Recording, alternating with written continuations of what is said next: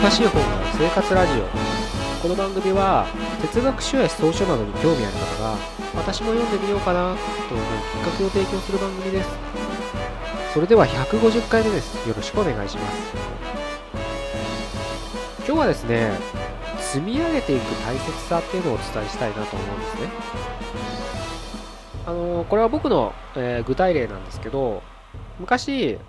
ある、うん、商材を販売した時にあのリスティング広告を打ったんですね。あの PPC 広告って言ったらいいのかな。あのインターネットであの Google とかで検索したら関連のね何かなんだろうな本の読み方とか何でもいいんですけど検索したらそれに関する、えー関連するね広告が出てくるかと思うんですけれどそういったものをね、あのやってた時期があるんですけれど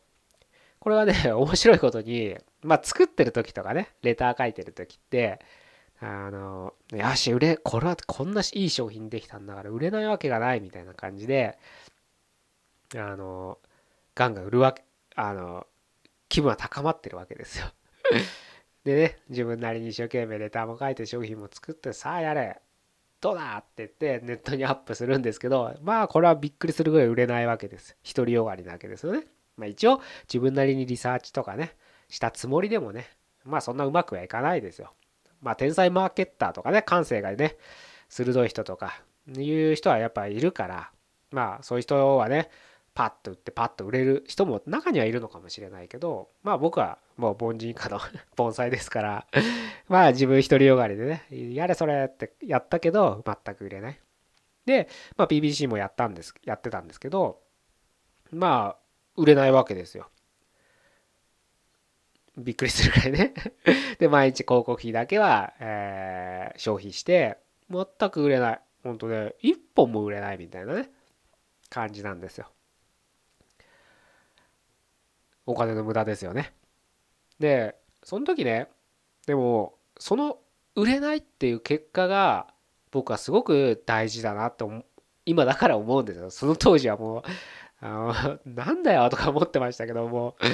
売れないんだもんだって。でもただ一本も売れないわけですからね。なんだよですけどでも今だから思うんですけどその経験は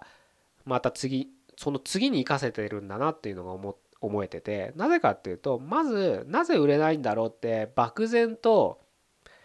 あのまず売れると思って販売するわけですよね。でも結果売れないわけです。そしたら自然ともうねなんで売れないんだろうって思考になりますよね当たり前ですけど。まあそこでお金もったいないからってやめちゃえば それで終わりですけど。まあ一応僕はあのやってたんでそのままね。なんで売れないんだろうって時にいろんな要因が浮かんでくるんですよ。そもそもそも ニーズがない商品なのかっていうのももちろんありますけどあのレターが悪いんじゃないかとかね、うん、それともその PPC のキーワード広告が悪いんじゃないかって。まあ簡単にね今パッと思いつくだけでもなんか3箇所ぐらいあるわけじゃないですかそういうのを一つ一つチェックして、まあ、課題を出してそれを取り組んでその結果をまたフィードバックしてっていうことをねちょっとずつちょっとずつねやっていくわけですよ。でその当時はやっぱり僕もあの僕もっていうかね普通に仕事してましたからまあ今もしてますけど 何が なんかねまあサラリーマンやってましたからその時ねあのまあ昼間はそんなこと気にしてられないわけです忙しいから。で夜家帰ってきて見ると売れてない。でも前日こういう対策をしたらちょっとなんかサイトに滞在率が長くなってるなとかね少し興味関心がある人がアクセスしてきてくれたんじゃないかみたいなちょっと変化が見れるわけですよそういう自分が取り組んだ対策によってね最初ね最初冒頭レター書いて商品作っての時はねよしこんないい商品なんだから売れし売れるしかないだろうと思うわけですでも結果売れなかったわけですけどその時は何がどこが悪いかもわからないわけですよね。でも今出して売れないって結果が得得られたことによってちょっと改善ポイントが見つかって少しそれによって改善したわけですまだその時は売れてないですけどね。でもそれをね徐々に徐々にブラッシュアップしてったらいいものができるんじゃないかなっていう手応えがあったんですよその時。つまりね結構凝り性な人いると思うんですけれど、まあ、凝るのは全然僕は大切だと思うので突き詰めるべきだと思うんですけどまずはそれを自分の中だけで消費しないで外に出してほしいってことを今日お伝えしたいんですよ。別になんか商品を売れとか PPC 広告をやれとかそういうことじゃないんです。まずは外に出すべきなんですそして反応を見てほしいんです。それはブログでもメルマガでも何でもいいんです。自分の活動でも。外に出して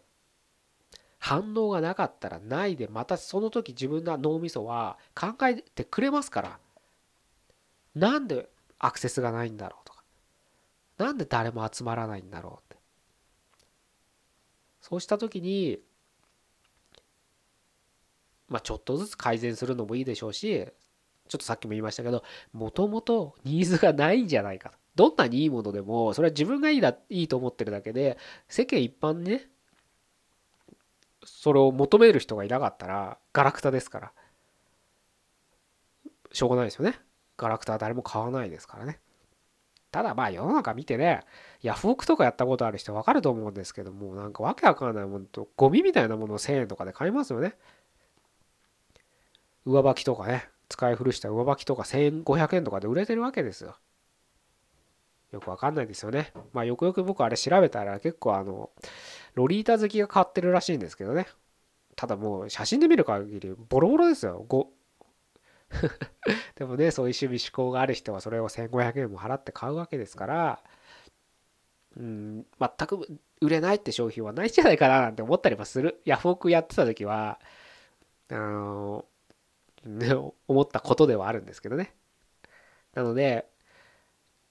まあまあちょっとそれは余談ですけど、何かね、あの、最初からね100%うまくいくことなんてないのでまずは出してみるっていうのは大切かなと思うんです。まあ、もちろん準備して全部終わっ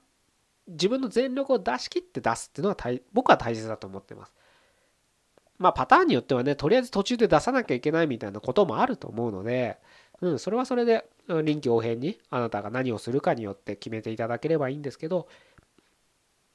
今日お伝えしたいことはとにもかくにもまずは外に出す。すいません。うん。外に出すっていうとこですね。そこを気をつけて、忘れずに。うん。で、外に出して、あれですよ。終わりじゃダメですからね。外に出したのがまずスタート地点だと思ってください。外に出すまでね、すごい準備がかかるのはわかるんです。何するにも。セミナーやるだって。そうなんです。読書会やるだってそうなんです。外に出すまではすごい準備が大切、大切じゃないですね。準備がま大切で、かかるものなんです。だからそれですっごい苦労して作ってダッて出してもでそこで満足しちゃいたい気持ちもわかるんですよ。ああ終わったみたいなね。でもそこがスタートだと思ってください。そっからどんどんどんどんブラッシュアップしてなんか磨いていくなんかなんつうんですかねあのろ過していくみたいなイメージですよ。とりあえずザーッと流してあとはちょっとずつちょっとずつ純度を高めていくって言ったらいいのかな自分でも思っても見なかったなんか磨き方ができてきたりするんです。ああ、こここうやって磨いたらもっとこういう風に見えるんだとか、こういう風になるんだみたいのが分かってきますから、やり、それはね、あなただけでいいんです、分かるのは別に。そのやり方はね。まあ、それをいつかノウハウにして誰かに教えたいっていうんだったら、あの、そういった、体系化しておく必要はあると思うんですけれど、まずは、あの、そのね、何かをするってことが大切ですので、是非そこを心がけていただければいいかなというふうに思って今日はこういう話をさせていただきました。じゃあ今日はここで終わりたいと思います。150回目でした。ここまでどうもありがとうございました。